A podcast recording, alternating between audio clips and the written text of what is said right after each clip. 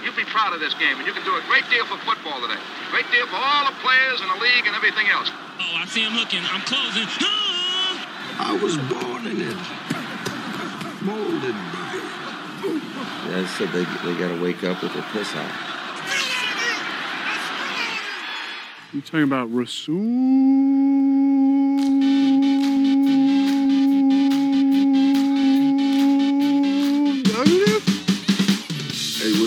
Marcedes Lewis here, aka Big Dog. And you listening to the Poor Man's Packers podcast.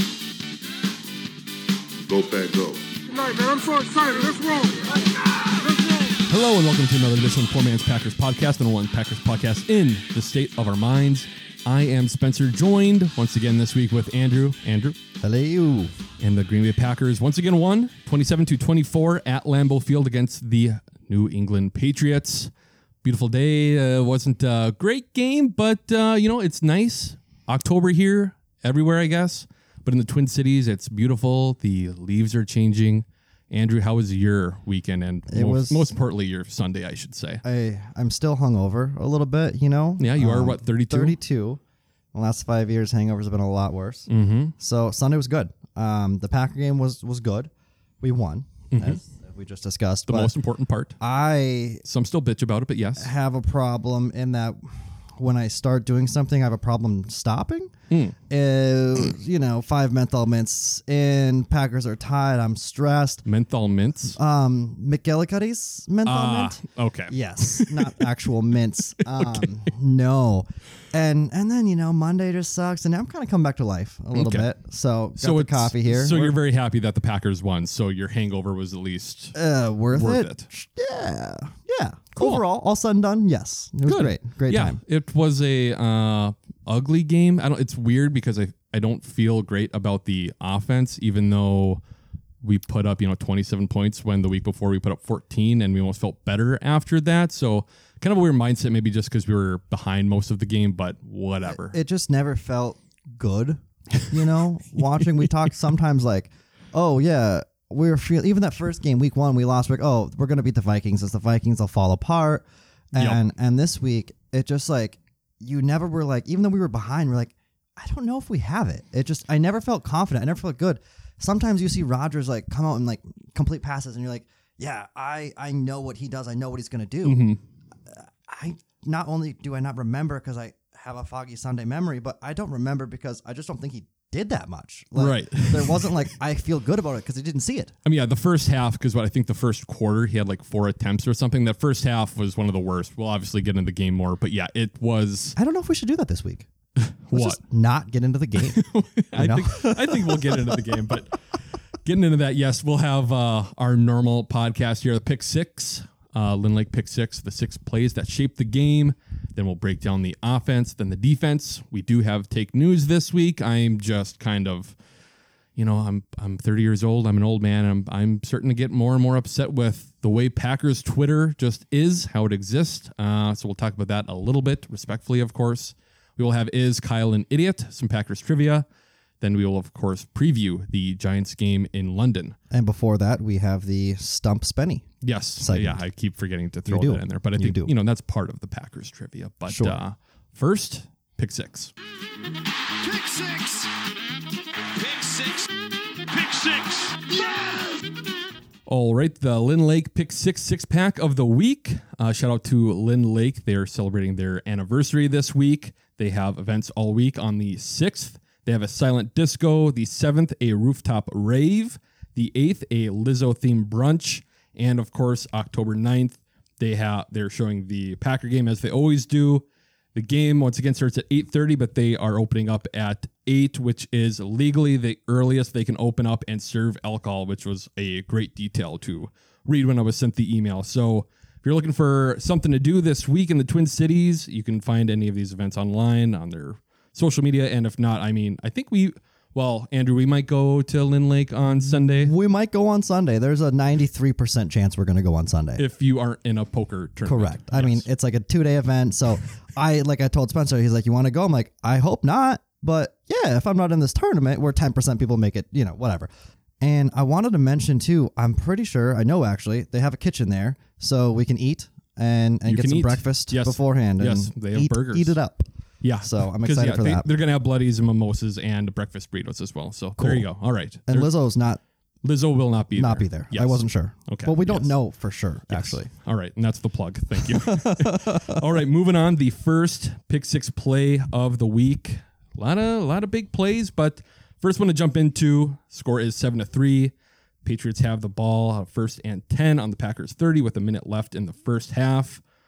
Gary, as he's been doing all year, comes off the edge and sacks Zappe, forcing a fumble and saving the Packers at a minimum a field goal. They obviously had a punt after that, but that play was fucking awesome. Very rarely, it feels like, at least in recent memory with the Packers, do we get like a dude screaming off the edge, unblocked, blindside, and you, you see that he's going to smack the quarterback. And like that half second beforehand, I'm like, yes, this is the violence that I crave when I'm watching It- football. it's the opposite of like you ever been at a dinner table and your friend's leaning over on the chair and you can tell he loses balance and you look at it and you're like fuck I don't want him to crack his head open but you can't say anything because you're mesmerized that's kind of the quarterback in that exact situation and but you're excited you're like yes fucking knock him out Yes, and this is better too because it's not a friend; it's a stranger. Exactly. We, barely we don't knew care about him name. and he's paid to fall So exactly. So it's yeah, fine huge play in the game. Um, once again, the first half was defense. oh second half shit was it offense. wasn't Hoyer no. Hoyer got hurt Yeah,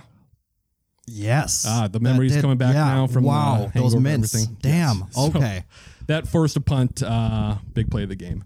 The next pick six play, the score is still 7 2 3. Uh, third and nine in their own territory for the Green Bay Packers. Rodgers throws it outside and is picked off by Jack Jones, who returns it for a touchdown, making it 7 to 10. And this play was the perfect cap on probably, well, it was one of Aaron Rodgers' worst halves of his career. I think Rob Demovsky tweeted it out out of fuck, what was it, 211 or 200 something games. This was the worst pass rating Aaron Rodgers has ever had in a half. So like 400 halves he's played, and this was literally the worst one he's what had. a stat yeah, yeah. I was, I, I figured it was bad, and was like, eh, he's had bad games. But to read that, I was like, eh, I okay. guess that's what happens. I think you were just saying he had what four four throws in the first quarter and a half. yeah. I mean, shit. Yeah, not good. Well, especially when you throw a pick six, not good. And I believe that was only the fuck, fifth or sixth Do one of his pick career. sixes well. affect your passer rating more than just a standard pick? Like, are you responsible for what happens on the back end of that interception? I don't think so. Not Okay. with uh no. Uh QBR puts that into effect, but the pass rating does not. So Interesting. That Yeah, would not cool. affect that. But yeah, pretty perfect cap on a terrible half of offense for for the Green Bay Packers. The third pick six play. First drive of the second half, Packers on their own 19 after a lackluster Amari Rodgers return. It is third and 10 after Rodgers throws two incompletions.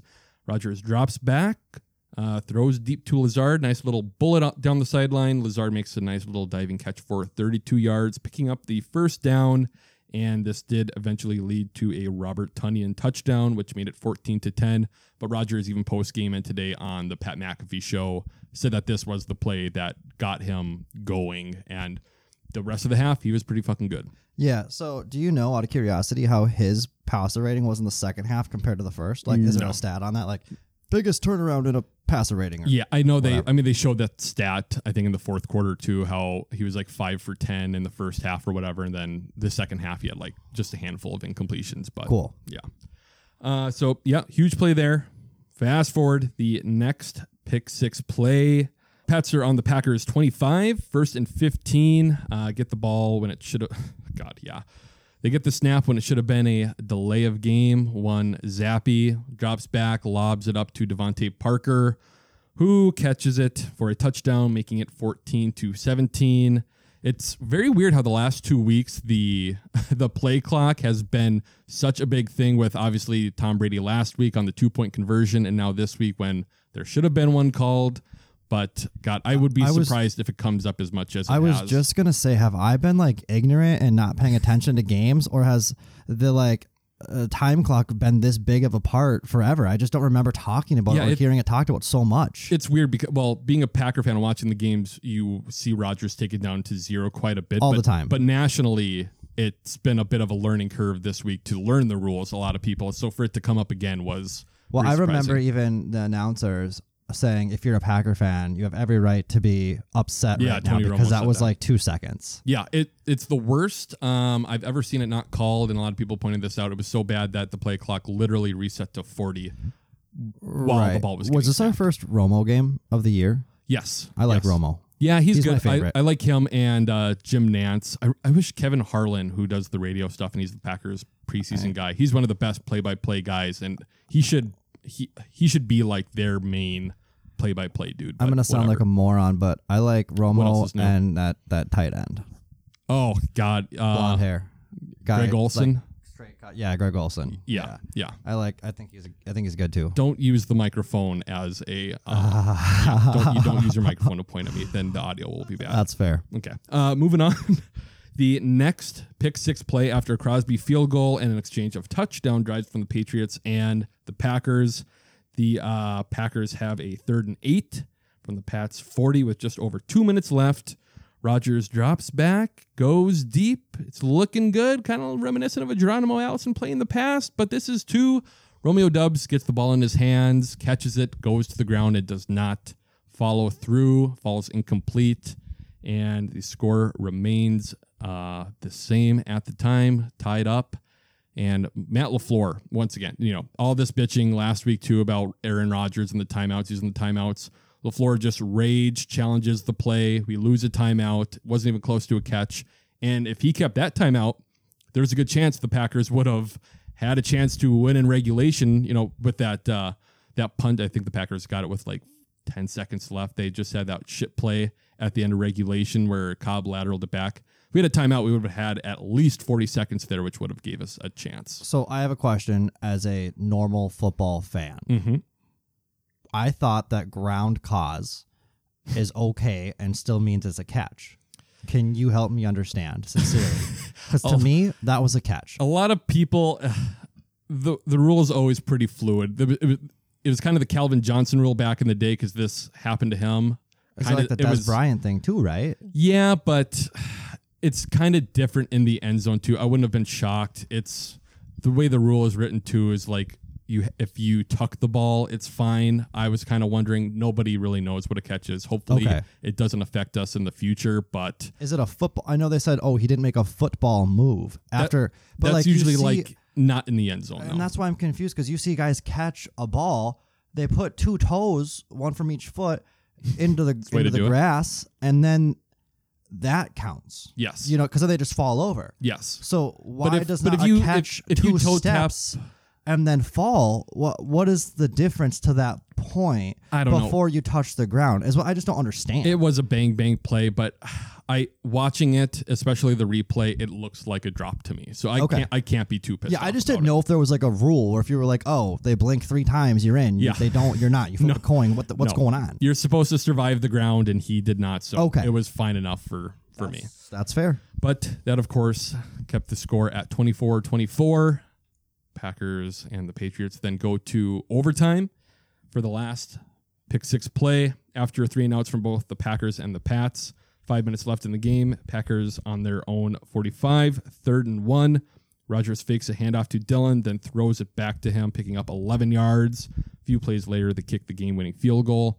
This play was nice. I mean, there's a few there. There was a big pickup to Lazard, big pickup to Cobb as well. But on the third down, short yards situation on your own side of the 50, and especially because it's something we've harped on, I've harped on all fucking year, is running it out of shotgun and short yardage situations. And LaFleur brought it up last week, and it does seem like he actually changed. Aaron Jones had a nice pickup on third and short out of shotgun where he busted it outside. But other than that, we did do the single back out of uh, taking the snap behind center, and this was an instance of that. Nice little play action, and then what do you know? Dillon's still open, throw it right to him, and a couple plays later, game's over. So, Yeah, it worked out nice. yeah, uh, shout out to Mason Crosby for making the game-winning field goal as well. That's what's nice this year too. Long snapping, especially on this podcast, has been something we've talked about a lot.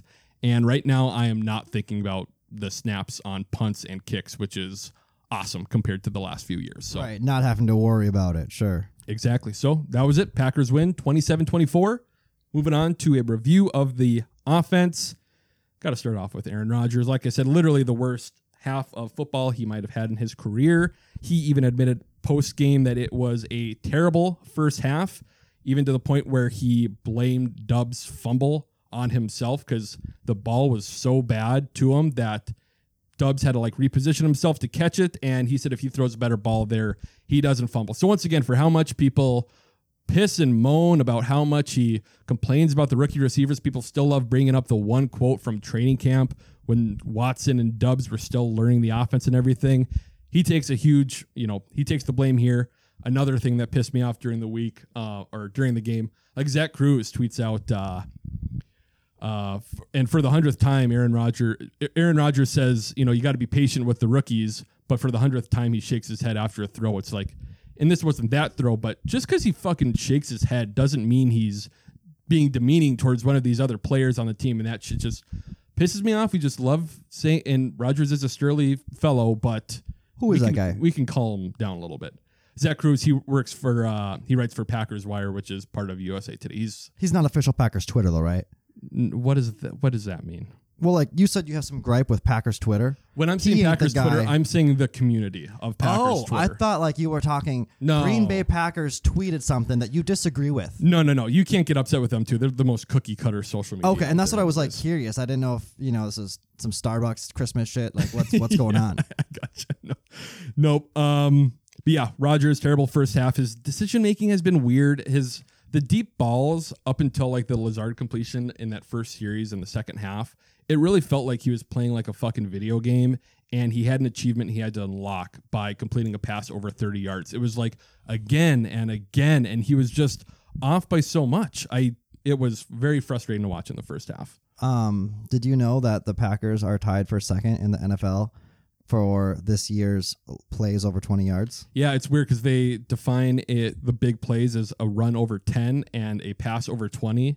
And I would bet all those that we have are like 25, 22, and Right. runs of like 10, 10, 11. So just right right on that marker. right Yeah. on the cusp. But yeah, if they change that definition of what it is, I'm sure we'd be outside of, it. course. But I can't really complain too much about the offense. But uh, yeah, I don't know. Overall, fine with Rodgers. I'd like to see a little bit more consistency out of him, but whatever. Uh, outside of his play, I don't know if I've ever seen someone whose hair looks worse when they wear a hat, too. I saw something about a Mimi's uh, coming up for Halloween. I don't know if you guys watch Peaky Blinders. I have not, but I'm aware. Okay, it is actually on.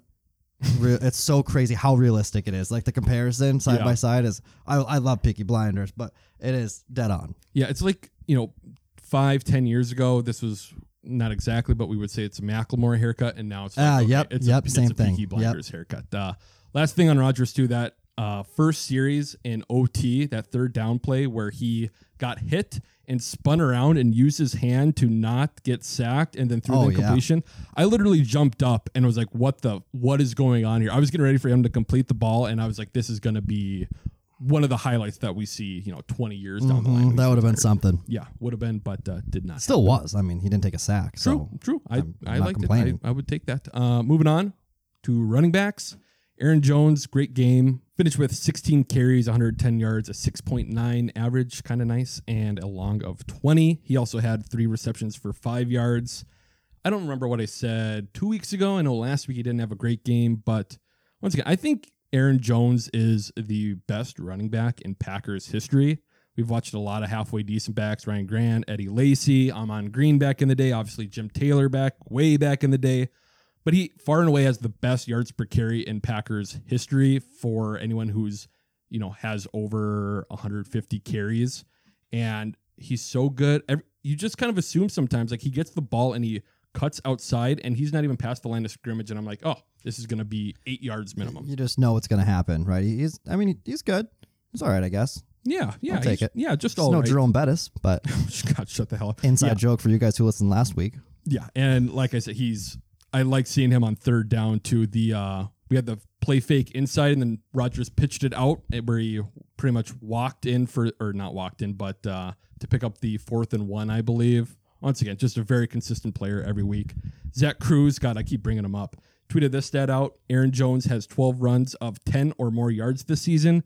Second most among running backs. He's also averaging 4.42 yards after contact third best among, among running backs and per pro football focus his 18 forced missed tackles and 18 rushing first downs are both third most in the league, which is I, I was Awesome. gonna say, I mean, you literally just picked it up, but not only in Packers history this year, comparison against running backs, he is in the top two. Was what I based on the stat page I was looking at, it put him as two overall in statistically running backs uh, in the league. Yeah, yeah, and really nothing negative to say about him. He's fucking. He's a seems to be a great person too. The only negative I think is, and he does a great job. We always see him with the uh, headband on, you know, on the sideline. AJ Dillon had the right idea this offseason, totally shaved his head down to like he's a bald guy. Aaron Jones' hairline is oofta. Is it receding? Oh God, I I can say it because I have a receding hairline too. Oh. So you know, I, it's fine I for mean, me is to he say it. is he thirty? Oh yeah. Uh he's Because not. when I hit he's- he's thirty, it like was 28. Okay, I aged five years in my like twenty nine to thirty one. It was is bad. They do say with running backs too, once you hit 30, it's all downhill, and yeah, his his That's hairline fair. might be part of that as well. Is he Uh, married? I don't know. He has a kid though. Okay, Either way, whatever. I better get on it soon. Is what I'm trying to say. yeah, yeah. I'm sure the uh, NFL running back is going to have trouble finding a potential suitor in oh the future. shit! Uh, moving on, AJ Dillon, 17 carries, a 4.3 yards per carry. Had a solid second half. Uh, first half a little lackluster, but especially second half when that defense was slowing down, he was running over dudes. Especially that last drive where it's like, okay, this is where we have always wanted AJ Dillon to be the between the tackles guy, getting the tough yardage, and he was able to do that. Do you think Aaron Jones is our most trusted receiver? Uh, no, I, th- I don't know. It's we. It's r- for most trusted. It's definitely Allen Lazard and Randall Cobb, and okay, then everyone sure. else. No, that makes sense. Yeah, Yep. and you know, good timing. Moving on to wide receivers, Allen Lazard, almost a uh, you don't want to say it, but almost a Davante Adams type game where you look up and it's like, oh shit, he had a really good game. Six receptions, 116 yards. Didn't have a touchdown, but great game. Uh, he seemed. I feel like here on out, it's going to be between him and Doubs every week for who the true one is, and then Randall Cobb will be the third down guy. Um, And then again, Watson will be our big play guy. who? Watson. Oh, Christian Watson. Yeah, we'll see. Uh, we'll yeah, we'll get to him. Okay. But yeah, great game from Allen Lazard. Once again, it felt feels like every catch he gets is a first down. Uh, Romeo Doubs probably could have led with him because once again, it it's you know not he had those bad plays, but it's very fun to have someone like him to talk about when we haven't had like a new young talented piece the last three years on offense. You really scared me there because it looked like you were going a different direction when you said Doubs, like you were disappointed. And I was like, fuck, did I totally misread the number the entire game I watched? Like, am I an idiot with my whole concept here? So I'm I'm glad I did not do that. Yeah, no, he had five receptions, 47 yards, the one touchdown, and yeah, the perfect definition of a rookie game. Fumble, then a beautiful back shoulder touchdown, drop to go ahead touchdown, and then back to back quick throws on the final drive to get us into field goal range.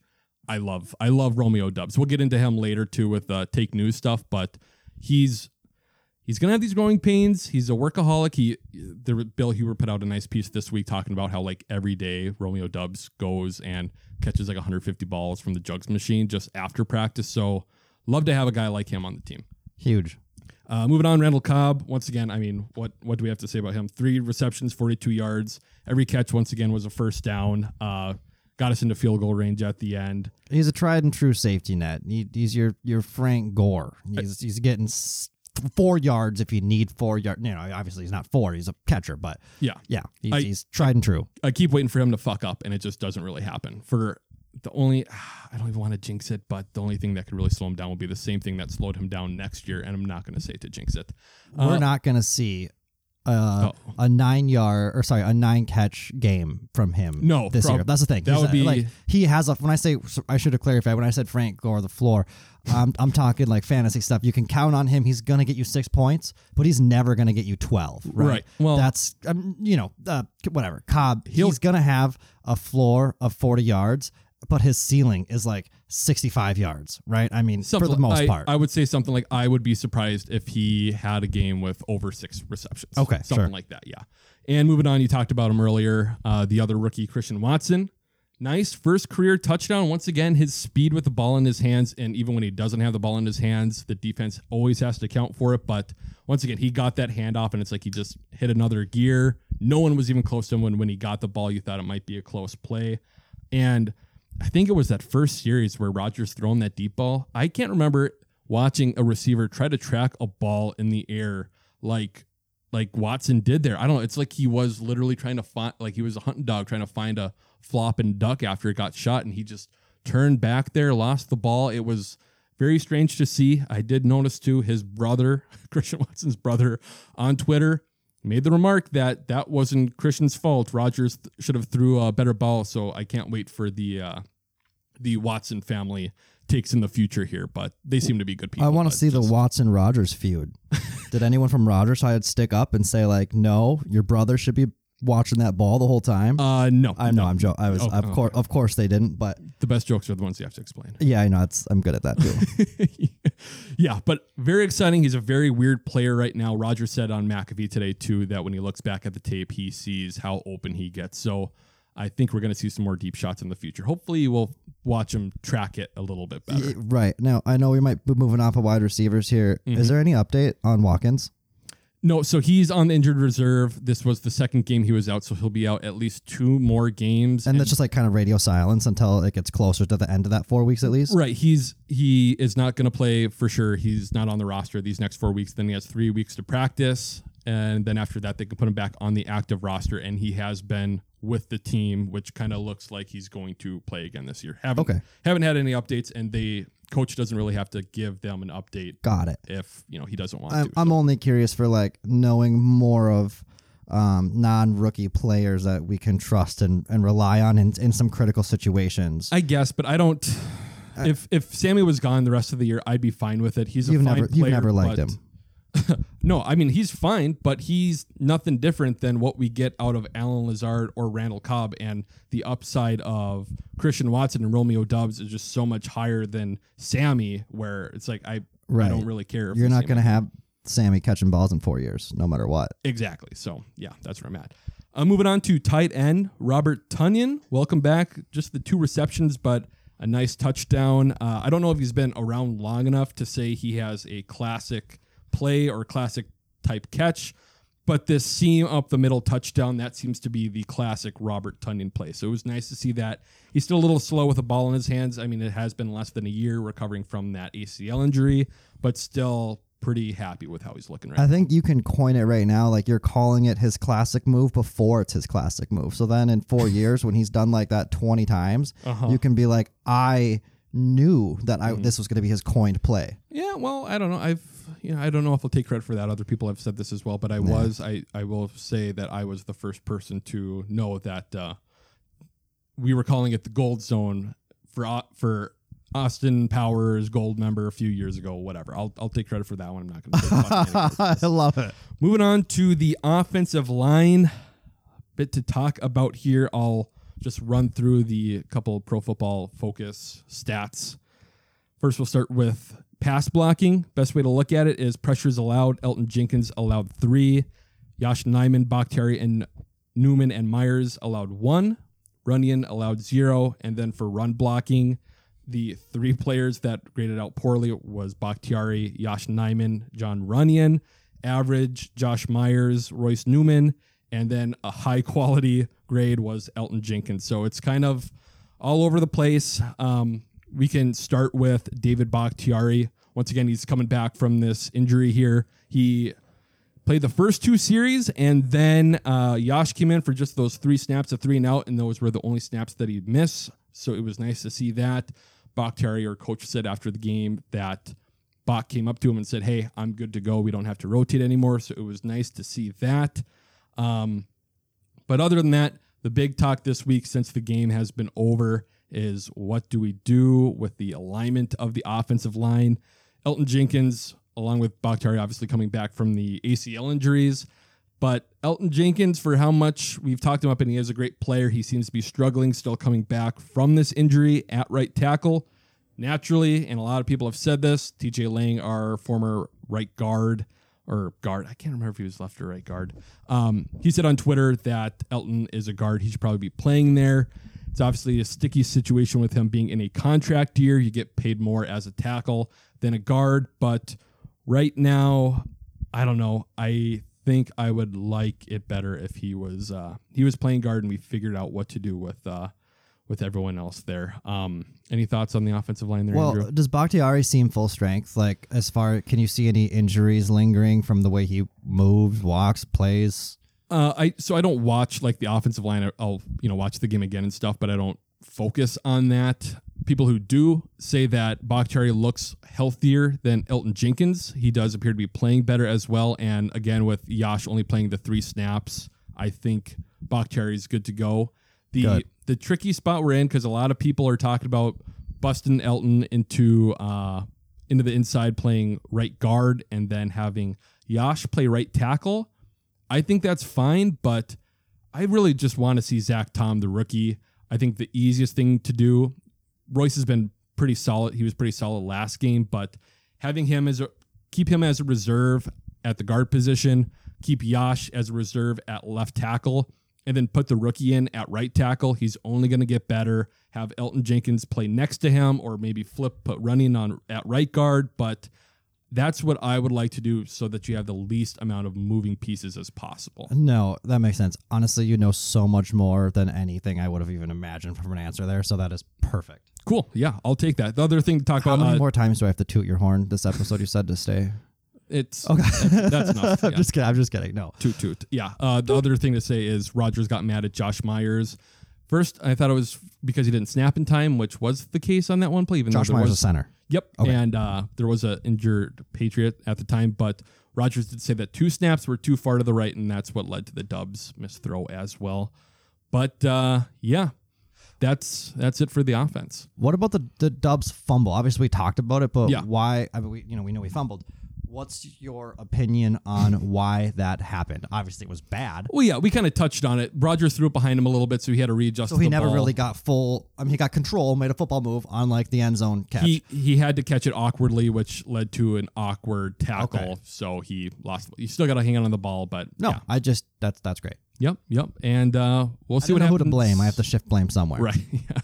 But yeah, we'll see what happens with the offense. Once again, we're four games in. It's a work in progress, but a lot of people are down on it. It's still, you know, if Wait, people make- are down on our offense. Oh yeah, I for sure. I mean, it was lackluster. That first half was fucking terrible. They were getting booed at halftime. It's still if if the game is flipped and we have a great first half and a terrible second half, we'd be like, oh, we'd be much worse. We'd be much further down on the on the offense right now. But once, if if Doubs catches that touchdown and Watson catches that one deep ball too, I think it's a different conversation. So I'm not overly worried. They were getting booed at home. I could not hear that on the TV. oh yeah, yeah. You were yeah you were Yeah, I guess. drunk, but, but- still, that's wild. It happens from time to time. It it probably happens about once a year if they're if they really put out a shitty performance. But uh, with that, we will have a quick commercial break and be back with the defense.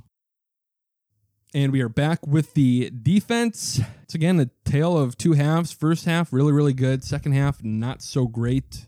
Overall, I don't really love Joe Barry. He's the most vanilla defensive coordinator it seems in the league. I think the most important thing is that at least the offense and defense decided to rotate Mm-hmm. when they were going to do terrible and when they were going to do good. if they yeah if they both had really good first halves and then really bad second halves and Right. then it i mean the vibes would have been even worse than they were Right, right. So either way, I mean, it's just nice that we got to control the football in the Yes. second half a little more, and then also not let their offense walk all over us in the first half when our offense couldn't put anything together. So. yes yes and i don't know it uh there's been a lot of talk too this season about adjustments both on offense and defense.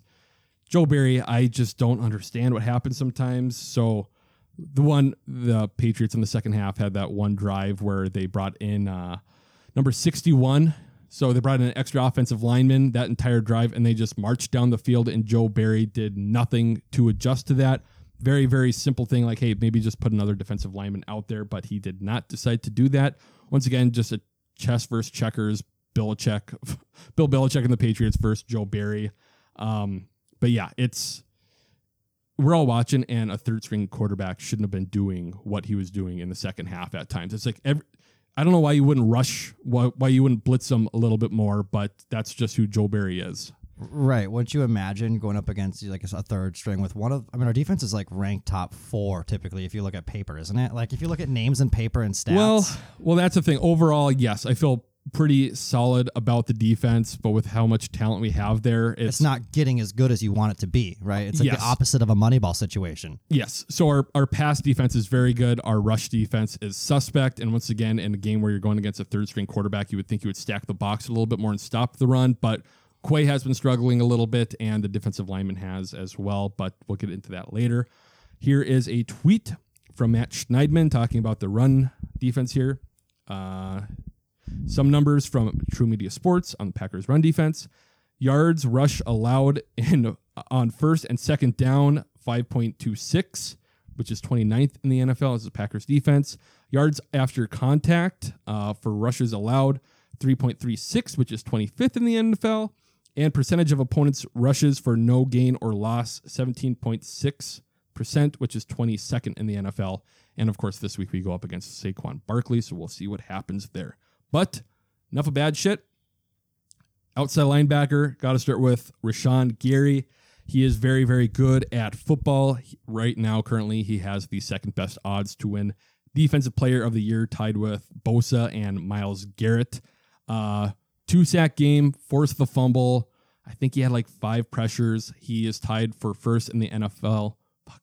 Yeah, tied for first or second in the NFL in sacks with five of them now. It's nice to, you know, it, this has been a long time coming. His fourth year, and we've he took a lot of shit that first year when he wasn't playing too much. Like I said, even just this year, JJ Enagbare played more snaps the first few games than uh, Gary did his rookie year.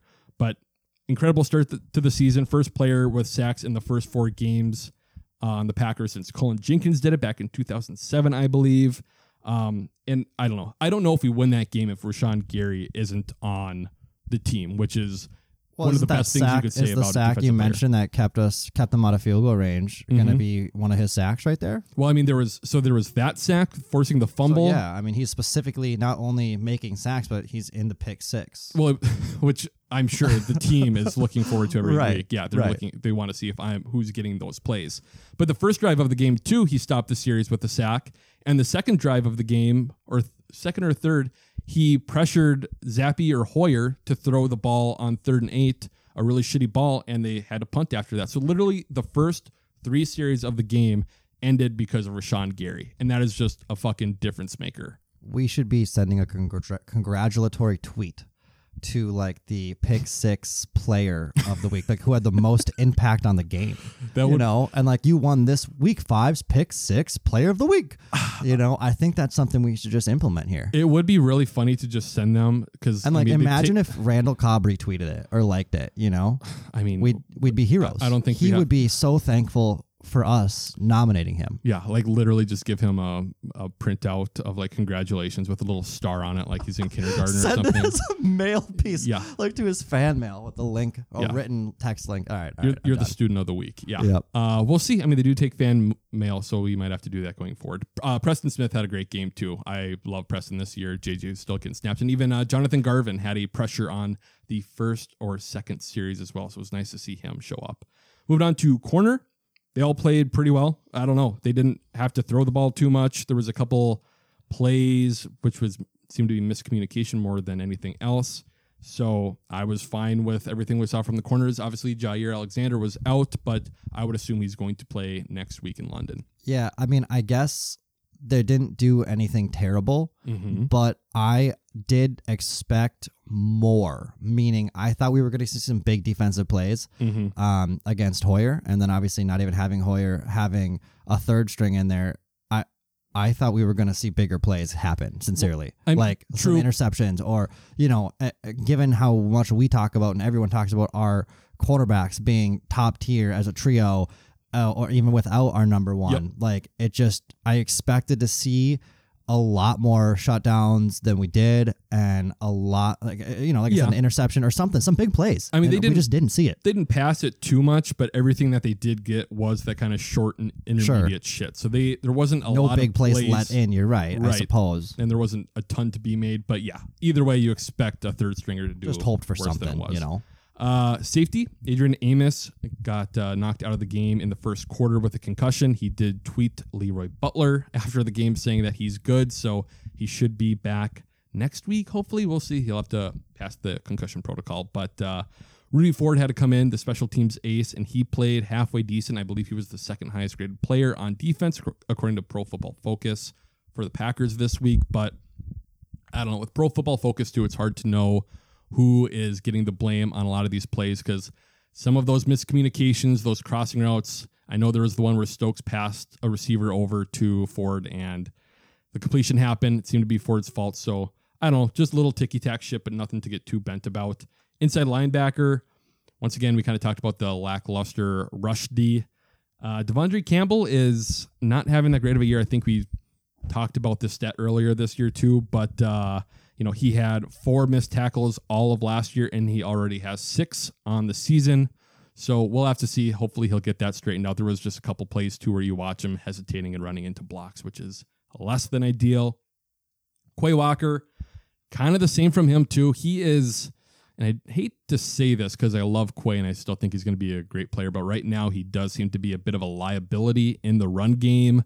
Uh, there's you watch some replays on the all 22 and he just runs into blocks or doesn't attack the running back, and I think he'll get there. At least he's attempting to make a play instead of being the Blake Martinez kind of catching the running back almost that comes to him. So I don't know. We'll see. And I, once again, last week they did it. And again this week, they were rushing him quite a bit. I believe he even had a pressure or at least got into uh, Zappe or it might have even been Hoyer at the time's face on one of those throws. So uh, moving on to the defensive line.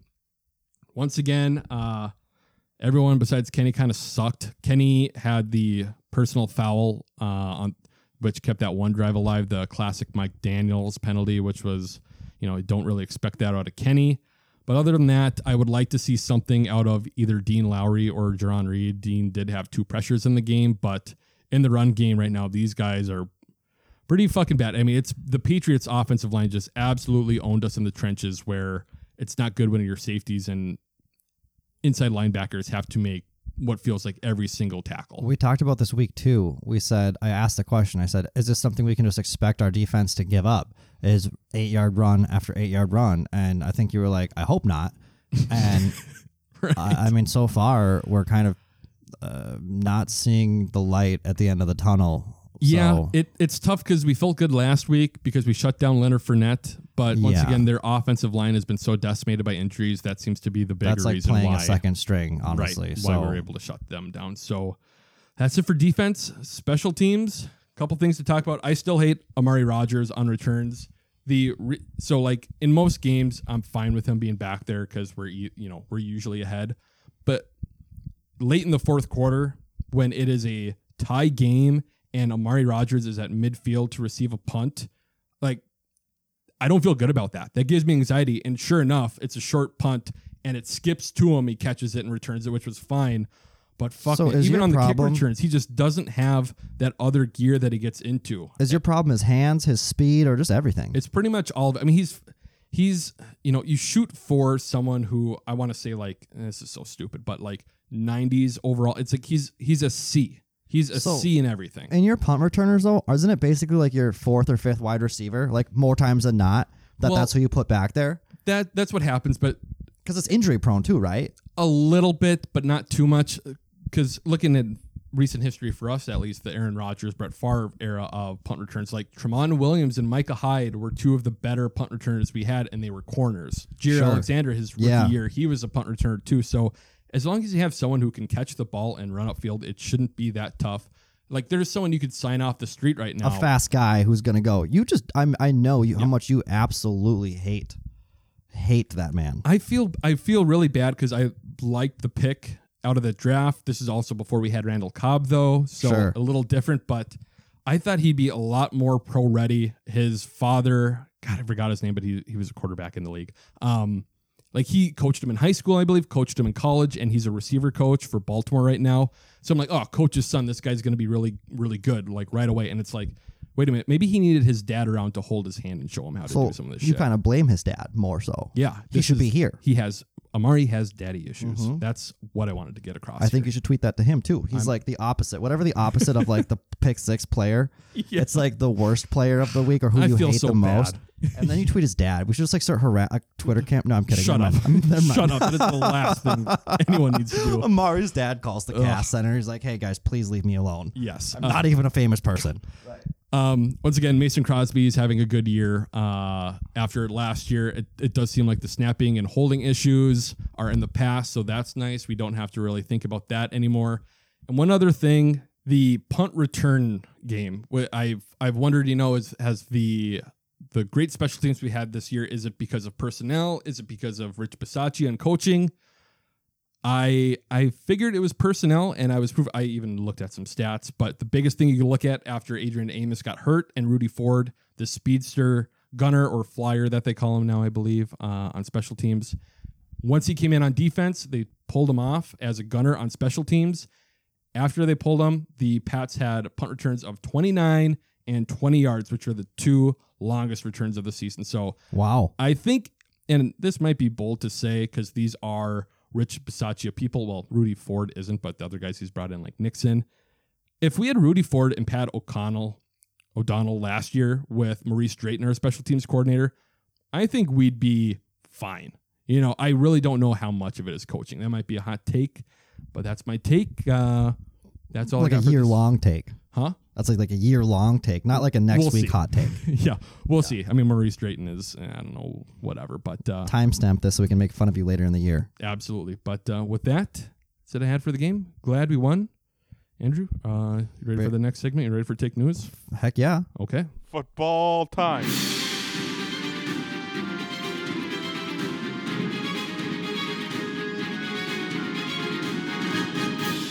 Take news. All right. Take News for the week.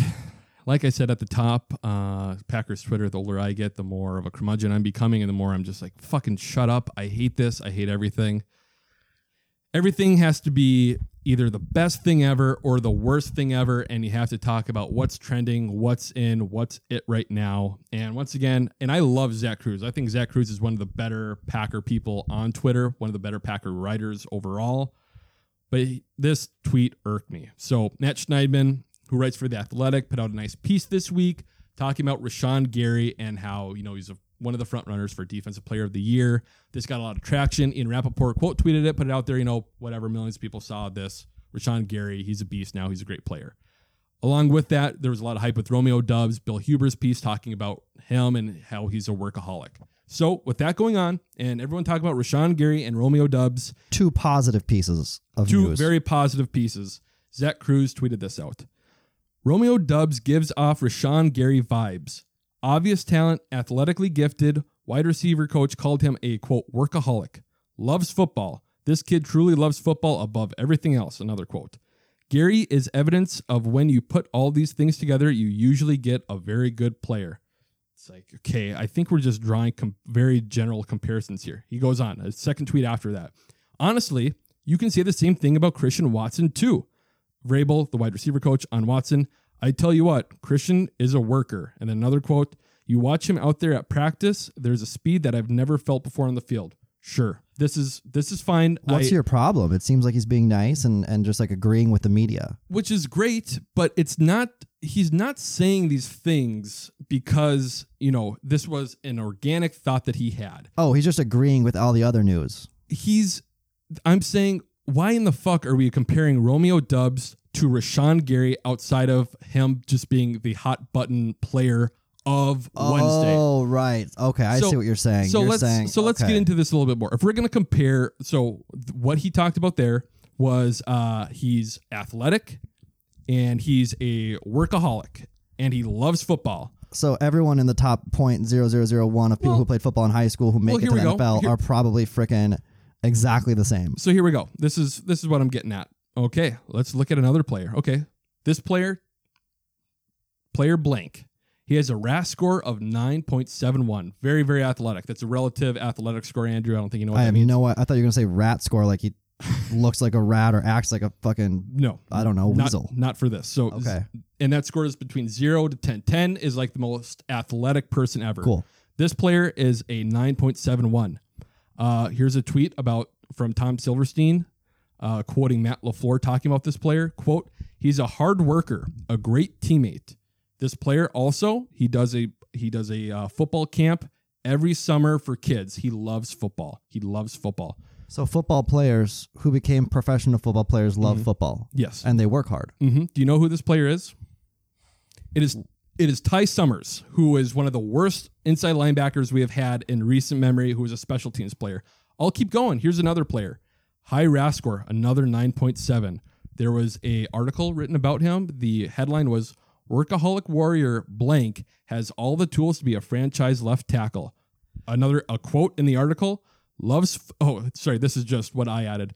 This dude he loved football cuz you know how I know he loved football?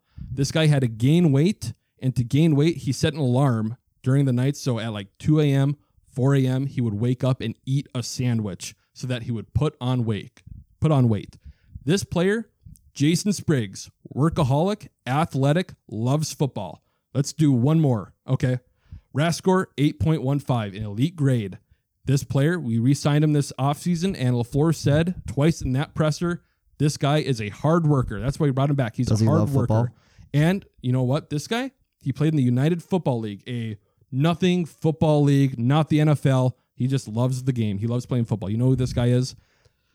Uh, no. No, you shouldn't. It's Dexter Williams, a sixth round pick from a few years ago who was a training camp body. So I I love the Packers. I love the knowledge we get from Packers Twitter, but this having to put things in certain boxes because it's the it thing of the week or the day just fucking pisses me. Could we just talk about how good Romeo Doubs is without comparing him to something else or saying that, you know, this play, wow, he's Davante Adams. It's just let's just slow our roll and take people for who they are and players for who they are and what we see. Yeah, I would. I think it's actually a lot better to take like how good Romeo Doubs is Mm-hmm. and compare it instead of like how good other players are.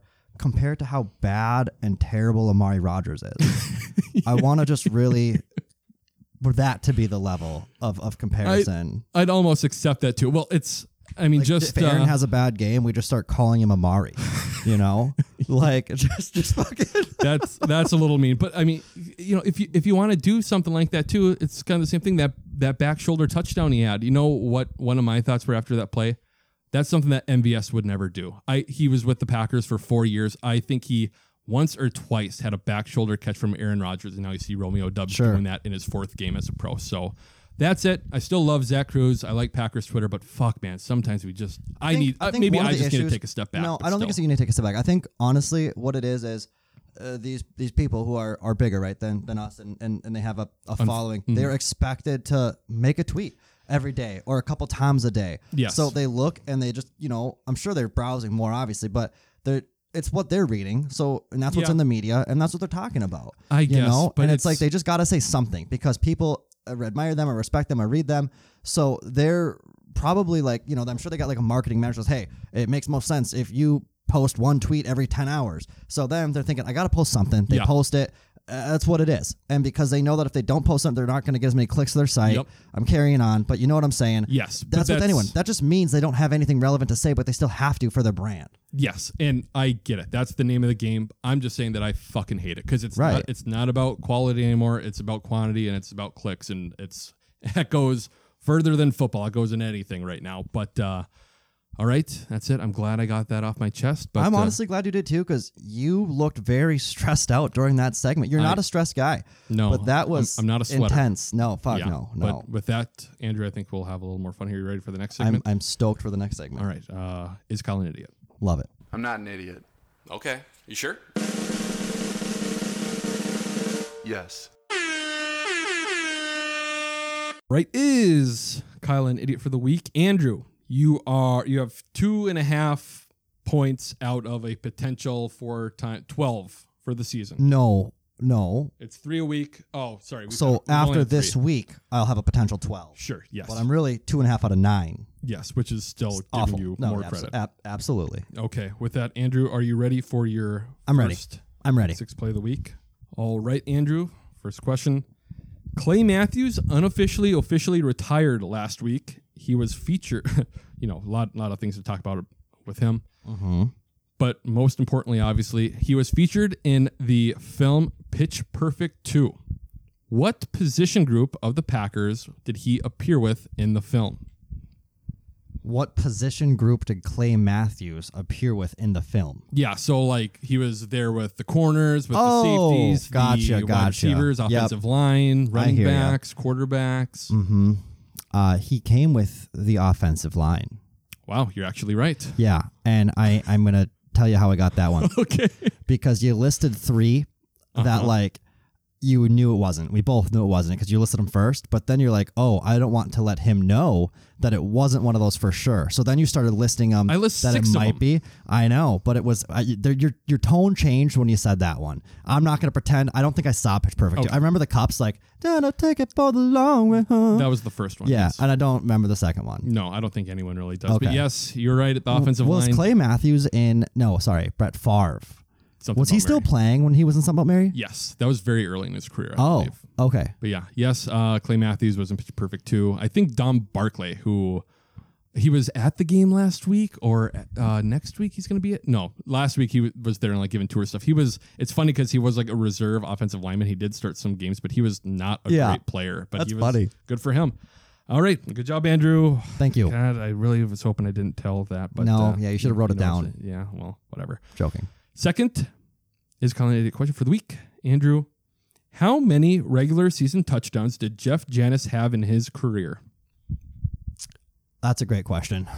Um, Jeff Janis, the wide receiver for the Green Bay Packers. Mhm, The white guy, Uh-huh, he uh, famously uh-huh. had the touchdown against the Cardinals in the playoff Yeah, game.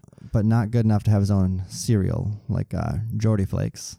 Jordy Flakes. I think Aaron Jones has. Does he? Okay, Yeah. I'm gonna go uh, twenty four. Am I crazy here?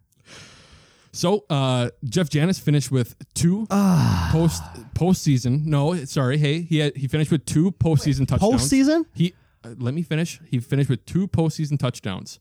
Regular season touchdowns, he had one. Oh, okay. Because So I, was you like, were- wait, I, I thought for a second, I was like, hey, I got that wrong. Okay. Yeah, so okay, you were uh, okay. really, really, really, I'm really wrong. Multiple orders of magnitude off. You must have been thinking preseason games. I because then know, maybe he was I- a little I bit have closer. No idea what I was thinking. You're an embarrassment. All right, one on one for the week, Andrew. Here's your last. And in fairness, it sounds not good, but for me, one and one is great.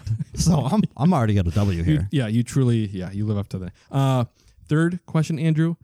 We are playing the New York Giants this week in London. Good day, mate. Uh, what was? I'm glad you just agreed with that. What was Eli Manning's record against the Green Bay Packers in the playoffs? I was on a boat watching the playoff game in 2011, and Hmm. I remember the Giants won and it sucked. Yep. So I know there's at least one. Mhm. I don't recall any other games between the Giants and the Packers, but I feel like there's probably two more, Okay. and I think we won them both. Oh. So This is Eli's Eli Manning's record against the Packers in the playoffs. yeah, I'm gonna go one and two. Okay. He was two and one. So he beat us in 2007 in the NFC Championship game at Lambeau against Brett Favre. Uh, I don't know if a lot of people don't know this. There was actually a conversation at halftime. Mike McCarthy thought about putting Aaron Rodgers in because Favre looked so bad in the cold. Was that his last year? Yes, that was Favre's Pack? last year with the Packers. So Eli won that one, went on to win the Super Bowl 2011, beat us in the divisional round, went on to win the Super Bowl, and then we beat the uh, Giants at Lambeau Field in 2016. I was at that game with our buddy Clark, the Cobb Hail Mary game, and Ah. we won that one. So Eli was two and one against us. I'm just glad I wasn't at that game with you, like, because that would have been even more embarrassing. If I Oh, was at the game in 2016, I- because there's like memories where like I'm like, oh shit, I've gone to some games I don't really remember Yes. what game it was. I hesitated. I was like, was Andrew at that one? But yes, uh, Good. You are one and two for the week, which is pretty standard for you. So Uh, it's great actually job. above average for me, so I'm it, I'm right there. slightly actually. So, what is my stump spenny question? Okay, so as we know, a a Packers tradition hmm um, is is the Lambeau leap.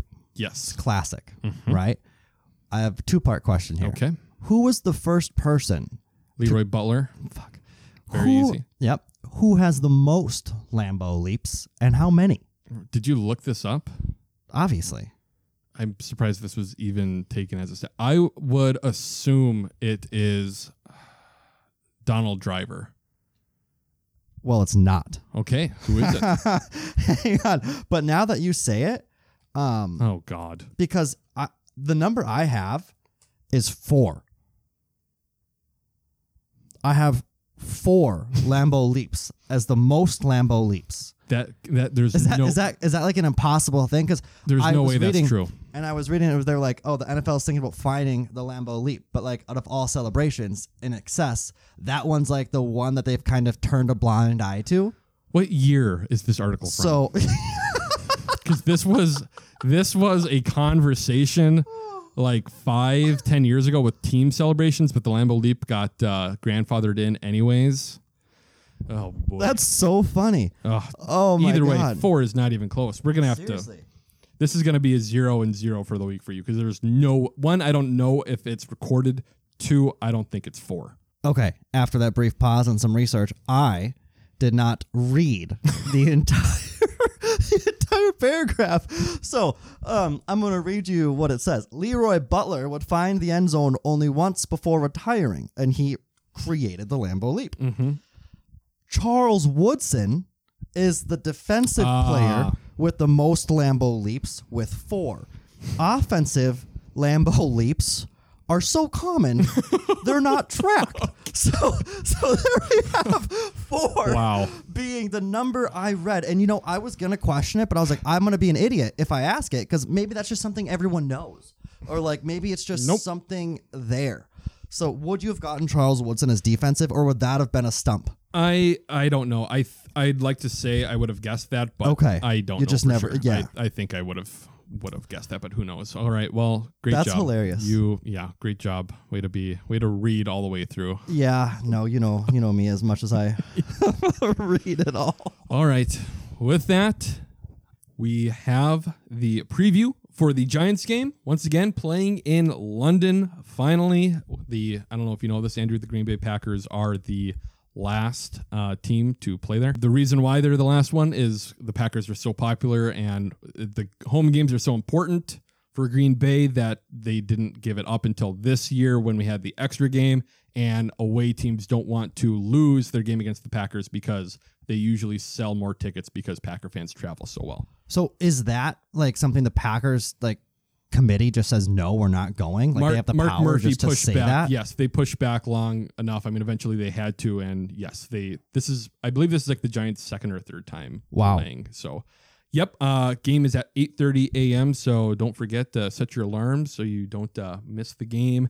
It is on NFL Network. Network. Oof. Oofta. I wish I had some like facts or information on like, oh, the Packers travel to London very bad, but obviously there's going to be none of that. well, we've we've had a lot of struggles traveling to the West Coast anyway. So uh, Okay. Kevin Kugler and Mark Sanchez will be on the call, so that'll be interesting. The Packers are eight point favorites, and the over under is what 41 and a half. yeah, we're seeing 41 and a half, but I like the line moving. I don't know. Sorry, I don't like it. I'm just saying it's interesting that it opens up at 6 Mm-hmm. And then it moves to eight, meaning obviously the public is like, oh, the pack is gonna or move to eight and a half. Pack is gonna win, and that's what everyone thinks. Okay, So yeah. Well, that's always we'll- always interesting. We'll see where the money's at. Uh, overall, the Giants are three and one. This is also the first game in Europe where both teams are over 500 that are playing. Usually, there's at least one. It's usually pretty shitty games and at least one team with a losing record. Right. That Uh, makes sense because people don't want. Yeah, I remember like the first year wasn't like Jacksonville It's there usually like three the, times. the Jags were like kind of the pseudo. Yeah, Europe I thought like for a little they were gonna move there. That's like you know they Yeah. were gonna talk about it or something. Uh, on offense, the Giants aren't great. Once again, another another week where we're going up against a backup quarterback. Probably Daniel Jones is probably going to be out. Tyrod Taylor might be out as well. So Davis Webb might get the start.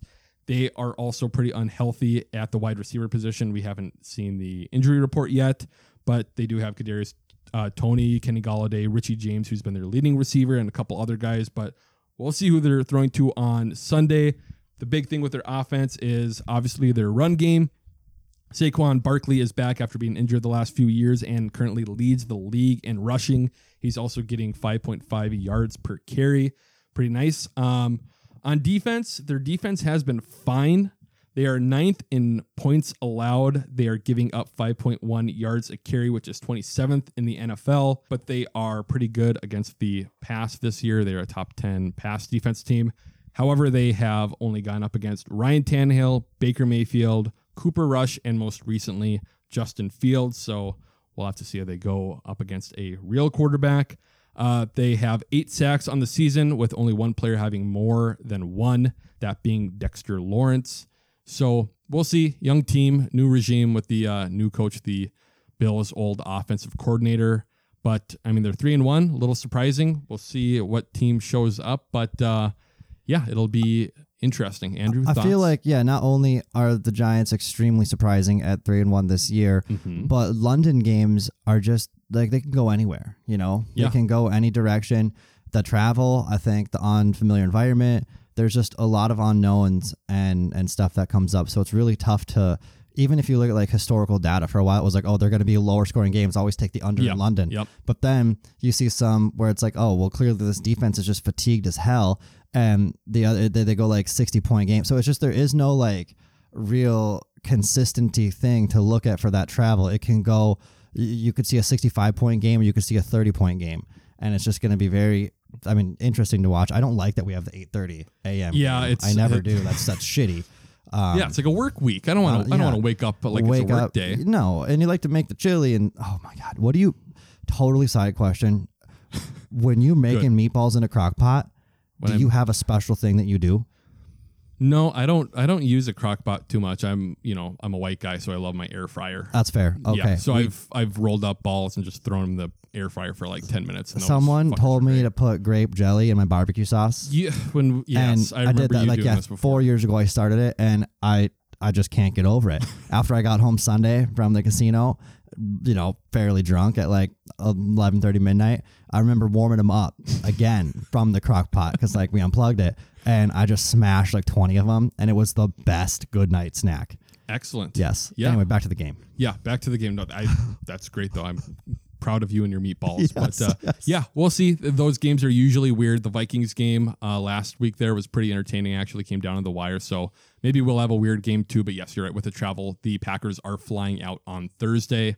So we'll see what happens. And When do teams usually go? Do you know? I don't know what it usually is, Okay. but I think that's a little later than most do. And Oh. LaFleur didn't even want to disclose all their travel information. He's been it's been very funny to see how if you watch press conferences his first year coaching compared to now, he gives out absolutely no bits of information when it comes to injuries. Now with travel and other like schemes, like last week, I know Cassidy Hill asked a question about like scheme or something. He's like, "Well, do you want me to just give you our game plan?" And he just sidestepped the question, which is pretty Why funny to see. would coaches like? I know they have to talk to the media as part of their contract or something, right? Yeah. Like I know players do too. Mhm. But I guess why would any coach? Do they just feel pressured? Like they just like cave and like think it's what's the right thing? Like, yeah, I mean, young coaches too. They usually give out a little bit more than they should. I mean, Because I you do always have to find it answer weird when you, questions, when but- someone's like, "Oh, what's what's so and so's role going to be?" and they're like, "Oh, he's going to be a key player." Oh yeah, It's like what the f- what, what, Well, yeah, why it- would you say that? it's all games. It's Okay, they know they're playing head should- games to say something to be like, "Oh, maybe they're going to prepare for the running back," but Yes. really, I'm going to go crazy on the wideouts. Yes, Okay. you should you should be playing games with it, and LaFleur too. Like anytime they're asking about someone who had a bad game or something, like LaFleur will find a way to take blame, which is great as well. They're not even playing 4D chess. They're like playing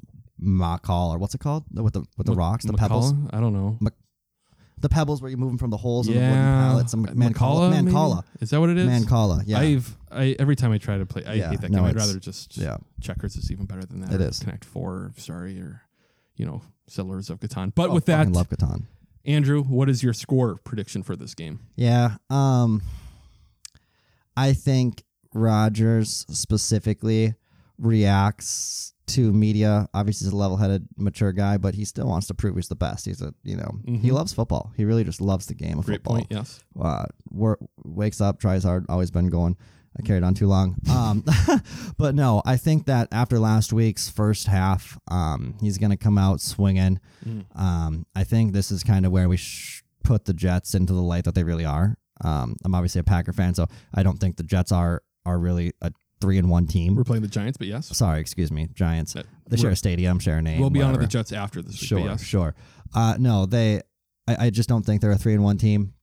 So I think that we are going to end up going to hold the Giants under 10 points um, total. Okay. That's just not like a This is full your prediction. This, is your score just prediction. My score prediction. Yeah, I guess I'll go score prediction. So they're going to be under 10. Um, and I think our rookies are going to get in another touchdown again. I think Aaron Jones well. And I think Tonyan well. So what is that? 28? We're going to go 28 to 9.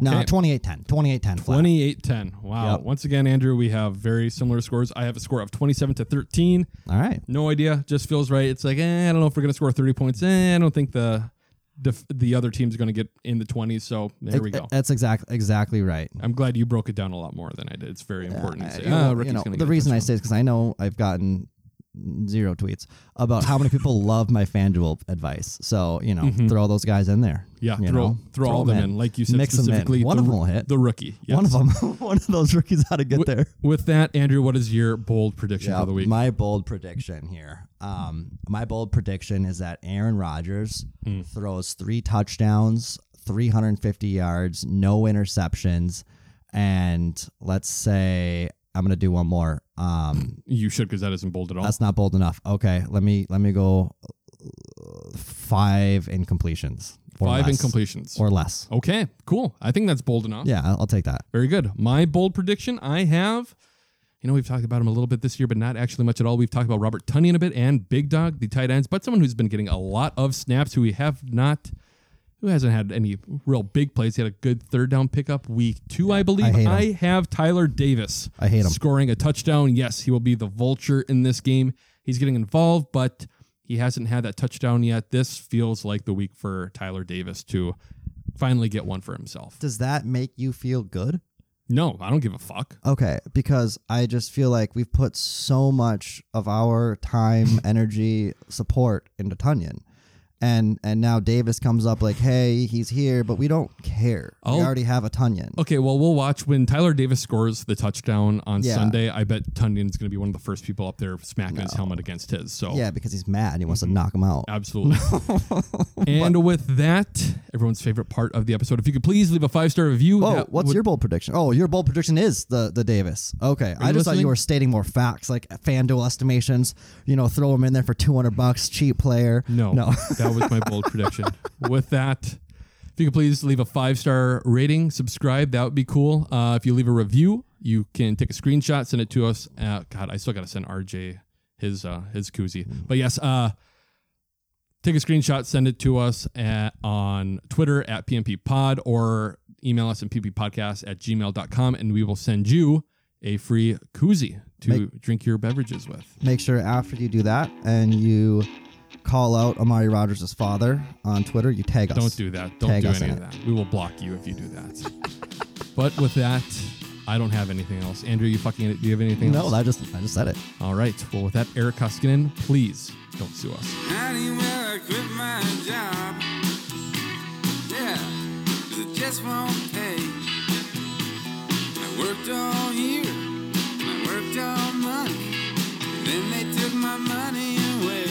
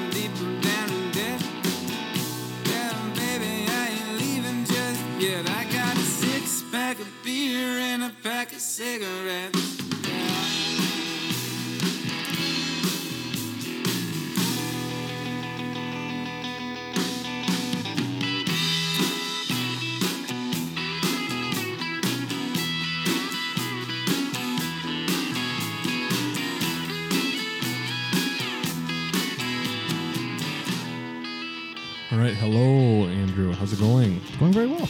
What? Uh, hmm, what's a good question for you? What did you do this weekend? Yeah, I I played in a poker tournament on Friday. Mm-hmm. I made it to day two, and then I lost. Cool. And then I watched the Packer game. All right. And my cousin, the sweater, Mm, I told the- you, the he boy got lost in the racetrack. Yes. Yeah, at Canterbury. At Canterbury. Where Paul Allen, the Vikings announcer, announces. Yes. Why was he in the racetrack? Because he did not know how to find where you get picked up by an Uber, Why was that? and he was wasted. Ah, Mhm. because he. Drank too much booze. Okay. Mm-hmm.